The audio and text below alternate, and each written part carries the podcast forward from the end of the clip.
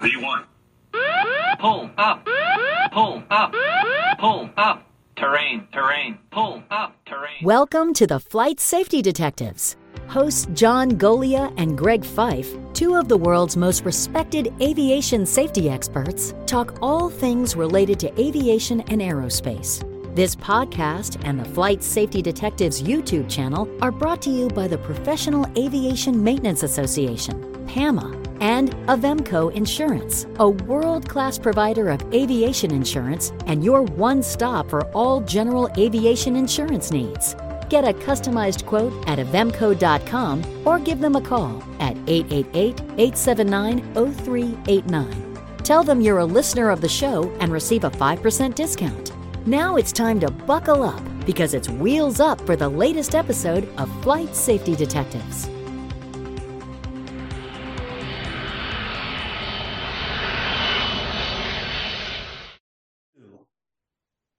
Well, hello, Todd. How you doing? Hello there. I'm doing okay. How about yourself? I'm fine. I'm fine. I, I've got more more things going on than I'd like to have. Well, that is the case with me. That should be the case with all of us until we can no longer do anything. I agree. All right, keep keep moving. It's the best best medicine you can have. And uh, well, we've been having a little conversation about an accident that that uh, we pulled up that turned into quite an adventure. And this was an accident that I uh, looked at briefly a few years ago when it happened because it happened to a music celebrity. Uh, Troy Gentry of the group Montgomery Gentry was killed in a helicopter crash in September of 2017. And it was uh, one of these things where they were going to play at a venue and he was doing an observation flight with a helicopter pilot to look at the venue. There was an issue with the helicopter and it crashed. And as tragic as it was, uh, it did give us an opportunity to uh, look at this in a different kind of light. Beyond the fact that we had a celebrity on board, we had several issues here which have reared their heads before in aviation and the investigations you've done in the past and even uh, called you to question uh, the findings of this investigation. So, you know, this was not one that happened while you were on the board, but certainly you're familiar with the board's process. And looking at this, I was scratching my head about the conclusions they came to. Well, one good thing about the report is they did go the extra mile and do some work in the laboratory to to explore the issues, and, and well defined and I find no fault with that at all. But my concern is that I've raised so many other times is that the board doesn't do enough to identify the maintenance involvement in these accidents that would allow the FAA and others to focus in on the deficiencies that are in the maintenance arena and get them repaired, you know, get them corrective action across the board, not just for one one facility. Yes, I mean human human failures are everywhere.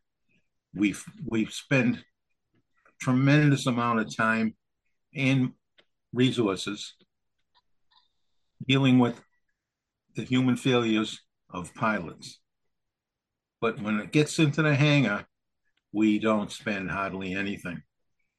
I, I can remember my frustration years ago trying to get even crumbs from the FAA's research money devoted to maintenance issues.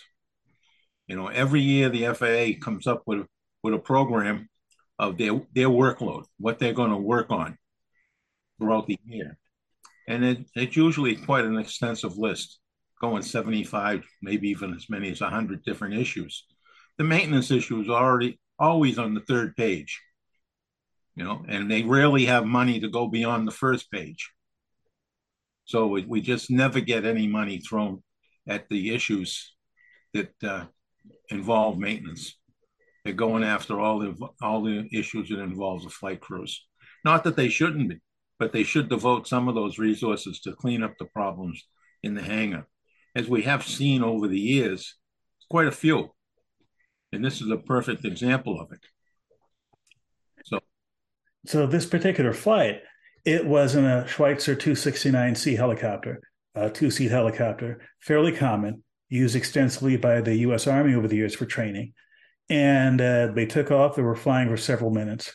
And during that flight, the pilot was unable to control the engine RPM and turned the twist grip, no change in the engine RPM. And they figured out that in order to land this, that he was going to do a maneuver auto rotation to land it. And here's where it gets sort of interesting. This was a commercial helicopter pilot. He was an instructor pilot as well, had several hundred hours in this model. So he was, wasn't unfamiliar with the airport or the aircraft. So uh, when he had this issue, he had two options either doing something called a power on approach to a run on landing or power off auto rotation landing. As it turns out, the manual for this aircraft did not have any specific emergency procedures for what to do with respect to uh, auto rotation. And the Army manual this was based on, which wasn't something he was required to know, but if he were an experienced pilot in this kind of aircraft, he likely would have known that this kind of information existed. It did have a procedure, and that was for a run on landing. And so he decided to do the auto rotation instead. And that's where things uh, went wrong for him. Yes. Yes. You know, interesting about the procedures not being in this manual. It's also not in the manual for the two competing helicopters. So none of these these uh, essentially small helicopters have a procedure for auto rotation in them.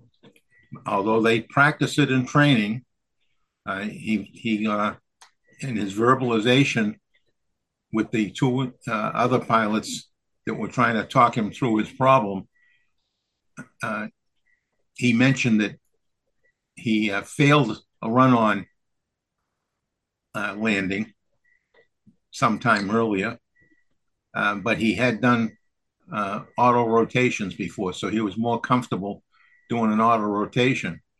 But having said that, they talked to him about making sure he did the auto rotation over the airport, which he did not do.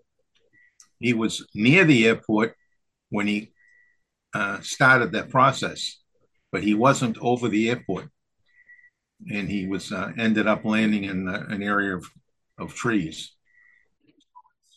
And in short, when it comes to auto rotation, the spinning ro- rotor blades actually provide lift for the helicopter, and without engine power, by descending, you're basically trading uh, you know altitude for energy and that energy is going to the rotors. It allows you to land in a controlled manner.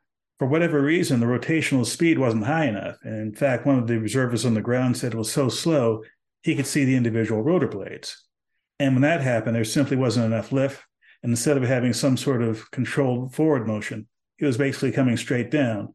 And toward the end the uh, helicopter nosed over and hit the ground and it was fatal to both occupants right? That auto rotation is is dependent upon how you select the collective, uh, which is the pitch of the rotor blades.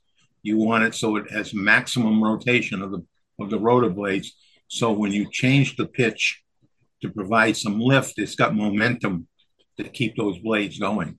So he he definitely uh, failed to do the auto rotation properly because there was no way in heck that the uh, anybody on the ground should have seen the blades rotating that slowly. So he obviously messed up the collective, use of the collective. So the end of the flight included an uncontrolled descent, but the reason for this descent was the problem with controlling the engine. And that gets back to the maintenance aspect of this. Um, this was a helicopter used in, uh, by a commercial operator that was using this for training and such. And the person who headed that operation was also the person who did a lot of the major maintenance on this on this helicopter, including the last several engine changes, and had been responsible for maintaining and installing the part that failed. And here's where the uh, report from the uh, technical analysis of the FAA came in, into uh, well, put into focus what was going on here. And for those of you watching the video version of this, we're going to put one of the graphics from that report it indicates that there was a part of it that should have been screwed in to a certain level. It was not. There were 15, I believe, threads that should have been uh, screwed all the way in. Only the first three were engaged. And from the wear pattern that was seen, it looks as though the other ones further in there were never engaged. That is, whenever this was first installed, it wasn't installed properly. And it wasn't like a very slight thing that's hard to see. Uh, the graphic we're, we're showing you now shows that when this was properly put together, it should be about five inches from one end to the other. And in fact, because it wasn't put in all the way, it was like five and a half inches. Now, as we said before, the owner of this flight operation was also the maintenance person who signed off on the maintenance and also approved the, the helicopter for flight, which brings into a whole bunch of uh, questions of is there a conflict of interest where the person doing the maintenance is also the person who's okaying the aircraft as, as a whole for use in a commercial operation? Common sense says there is a conflict of interest, but the way things are approved by the FAA, there are some kinds of flight operations, such as this one, fairly small operation, where this kind of of a situation is actually uh, okay with with the FAA. And you know, John, uh, I'm sure you have a couple of opinions about that, but this is a fairly common thing. This is not, you know, an unusual thing that you've never seen before. No, it's pretty common actually. Uh, but human people, you know, hum- humans make mistakes. And if you were doing an engine change in a one man operation, and at the end of the engine change, you're the one responsible for doing the inspection and returning it to service. You better put your your your uh, sensors on very sensitive to make sure you check everything because we are prone, all of us, are prone to make mistakes. And in a bigger operation, they would require someone other than the person who did the work to do the inspections. Now, sometimes under, you know, even in an airline, sometimes when you're in a remote location uh, and you don't have an inspector, uh, they will let another person of the crew double check it. But it's, but it's, uh, it's pretty rare. I've been involved with a few of those. And every time you do it, you really need to redouble your efforts to make sure everything is right. And it was obvious for, uh, there could be a number of reasons, but this particular mechanic didn't follow the manual and didn't follow follow the dimensions that they call out in the manual for adjusting this rod. It only has one adjustment on one end. They tell you that they want it to roughly five inches in length, and this was five and a half. There's only about uh, less than an inch worth of threads on the rod end. So he was all the way out to the end. Well, the report clearly shows it was only three threads in. I mean, even self locking nuts, you want uh, enough thread coming out of the self locking nut to keep it secure. And it was clear that this had been uh, working inside those three threads for a while. And the other visible cue that uh, that upsets my stomach in this is that the jam nut that's required to be down on this this this uh, mechanism to keep it tight, keep it from vibrating, uh, was a half an inch away from where it should have been. So he never ran the jam nut down and he went through a couple of inspections without seeing that. So that's just it's clear it's clear that the basic cause of this accident occurred in the hangar. And the NTSB did did uh, the laboratories did a good job of ferreting out all the information that clearly shows that the cause of this accident was in the hangar. There's no mistake in it it was clear to you that that was the case. And when I read the report and the background information in the public docket, it was clear to me that there was, well, the probable cause should have had some aspect of the pilot, some aspect of, of maintenance. But the actual probable cause finding, I'll read it verbatim. The National Transportation Safety Board determines that the probable causes of this accident, accident to be the pilot's early entry into and failure to maintain rotor RPM during a forced landing auto rotation after performing an engine shutdown in flight, which resulted in an uncontrolled descent. Contributing to the accident was a failure of maintenance personnel to properly rig the throttle control tie rod assembly, which resulted in an in flight separation of the assembly and rendered control of engine RPM impossible. Now, I looked at that and I thought to myself, okay, if one didn't happen, the other wouldn't have had an effect. That is, if the pilot had done another procedure and landed, the fact that the engine was uh, a tie rod assembly had that issue wouldn't be at issue. But if the maintenance had been done properly, had this been put together as required, it's highly unlikely the pilot would have been put in this situation. So, why, in my question was, why do you have it as the pilot having a probable cause, but it's only a contributing cause when you're talking about the maintenance aspect of this? I, I think it should have been the other way around. And also, the report clearly shows uh, the bias in the investigation portion of it. There is many, many pages talking about the pilot, his qualifications, uh, the auto rotation, uh, the run-on landing, all the pieces that he had to do uh, because of the problem caused by a maintenance error.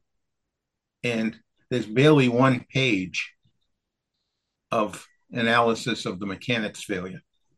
Now, how do we get anything beneficial into the maintenance community when we only have that kind of limited information? Granted, the lab did a yeoman's duty, the lab, NTSB laboratory did yeoman's duty in analyzing the threads, the wear pattern, and so on. So they did a lot of work on that. But it was really for naught because it doesn't it doesn't raise to the level that gets people's attention. It's buried in the report. Oftentimes, we don't even have that much information for the maintenance side of it. But clearly, if we're going to improve the maintenance operations in aviation, especially general aviation, we need to have that detail on the first page, not the last page. In addition to the maintenance um, aspect of this, there are other aspects that were mentioned and implied, but they didn't go into detail. For example, the pilot was that was recommended by two people on the ground to land it with a run-on landing, and he refused and said, "No, I've done this before and it didn't work out well. I want to do it this way." Well, there's no discussion, no detail as to when that was. Was it with this aircraft and this operator? Was it somewhere in his training? Did the operator of, the, of this helicopter have any procedures or had a practice schedule in place where this uh, pilot who worked for him had to do this at a certain number of times per year to demonstrate proficiency? Was this a proficiency thing that the pilot came up on his own but didn't document it? Again, uh, these are questions where if this pilot made certain decisions because of his past experience, what was the basis of that experience? No mention of that was made. Yeah, just a, another example of all the focus that was put on on the pilot, and again, we get a one pager uh, for the maintenance side, with no detailed analysis of why the mistake was made, no attempt to to ferret out that part of it. So as you said before, there, there are opportunities to talk about other aspects of it, but they weren't talked about. And I'm afraid that the average interested party who's going to see this report, and I'm sure there are some folks who will read the entire final report, uh, they might not get that much out of it. They'll get a little bit more out of it if they go through the kind of detail with the public docket like we did. But even if they do that, they're kind of left hanging here. I mean, what's the best takeaway, in your opinion, that a operator or a pilot of a helicopter like this could take away from this report? Uh, the best takeaway would making sure that you more frequently practice your auto rotation and the run-on landings. You know, I know the military uses run-on run-on landings routinely, um, but we don't see a lot of that in uh, commercial aviation. When I when I worked for an FBO here in Boston, uh, we had a couple of helicopters based right there, and I used to watch them come and go all the time. And uh, and occasionally I would see them do a run-on landing, just because of air traffic control issues, because we were very close to the to the runway. So if we are going to interfere with the runway operations, they wanted to get the helicopters in and out of the way as quickly as possible. So we'd watch it, but you know I don't know how often uh, pilots, helicopter pilots, uh, practice auto rotations and run on landings.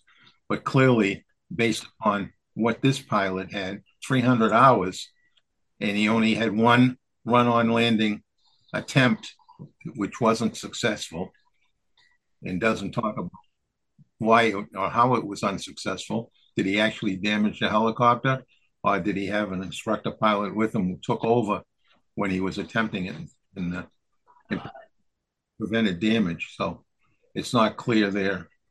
But in any event, there's just so much, so many pages devoted to this pilot and all these procedures in one page for the maintenance that actually caused the crash. Well, Todd, we talked about this accident a bit, quite a bit. So uh, I'll let you close out with the last word. You know, originally um, I wanted to do this particular accident in large part because it involved a celebrity that had a certain audience, and I thought, well, gee, if we talk about the circumstances of of Troy Gentry's uh, death, maybe we'll attract a, a different audience. But after we talked about this, I think this is an entirely well, let's put it this way. I think if that audience shows up, that's great. But I think there's a new audience I think should open up their eyes to this. Anyone who flies a helicopter, especially this model of helicopter, auto rotations are an emergency procedure that may happen to you in your career. If your manual that you use doesn't have a procedure, uh, there might come a situation where you have an engine failure or what have you, and you have to do something about that. Rather than making it up on the fly, or in this case, listening to someone who has insights telling you to do it a certain way, and you think, well, I think I know better. Well, figure out a way to deal with a situation if it happens to you. It's unlikely. It's not something you want to have happen, engine failure, etc. But if it does happen, you have to deal with it. So, as much as you can before you experience such an emergency, have a plan of action. Yes, and practice, practice, practice. Well, I'm still frustrated when I think about all the good work that that they did on this accident. And this was a this was a, a, a pretty well performed accident, but it's just unfortunate that the maintenance issues that could have been highlighted here are buried back in the public docket. And most people don't know, uh, and I hear it over and over and over again. Well, I got the NTSB report. Yes, we have the NTSB report. In that report, there's almost nothing for maintenance. We got the statement of the the mechanic owner uh, that worked on this airplane, and several of his statements drive you right to the heart of the issue. But there's no no expanding of that in the in the what we used to call the blue cover report. It's now white, but it used to be all blue covered. And you have to go back into the docket, and people who pull up the docket are rare. They pull up the, the, the report and never go into the docket. So all that good work for naught because it's not going to see the light of day in a way that's going to help the maintenance community.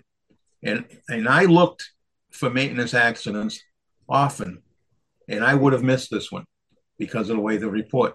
Because I would have want myself would have went into the blue cover looking for the, the maintenance piece of it, and it's so once over lightly that I never would have pulled up the the full docket and found just how much information was in there. So it's just it's just unfortunate. And uh, and in my last word, I'll do it again. If you're going to go flying, do a good pre-flight, both before you get to the airport. I mean, pre-planning your flight before you get to the airport and after you get to the airport. When you're at the airport, do a very thorough pre-flight inspection of the airplane. You know, I don't know what the pre-flight on this particular was, but if they had to open the panels to take a look in general for the uh, engine, it may have been very visible. I know in a number of helicopters that they do require uh, opening the panel. You're not going in there, but you're just looking around. And that fact the jam nut was was a half an inch off where it should have been on the throttle, you might have somebody that was uh, uh, familiar with the airplane might have picked that up. And after you get in your airplane, do a good cockpit check. And after takeoff, put that head on a swivel. Look around because we still have mid all over. So The bottom line is please fly safely. To listen or watch more episodes of this show, go to FlightSafetyDetectives.com, the Flight Safety Detectives YouTube channel, or your favorite place to listen to podcasts. To contact John and Greg about the show, send them an email at flightsafetydetectives at gmail.com. And remember, for aviation insurance needs, contact Avemco Insurance at avemco.com or give them a call at 888 879 0389. Mention Flight Safety Detectives and receive a 5% discount. Thanks for listening to the Flight Safety Detectives, and remember to always fly safe.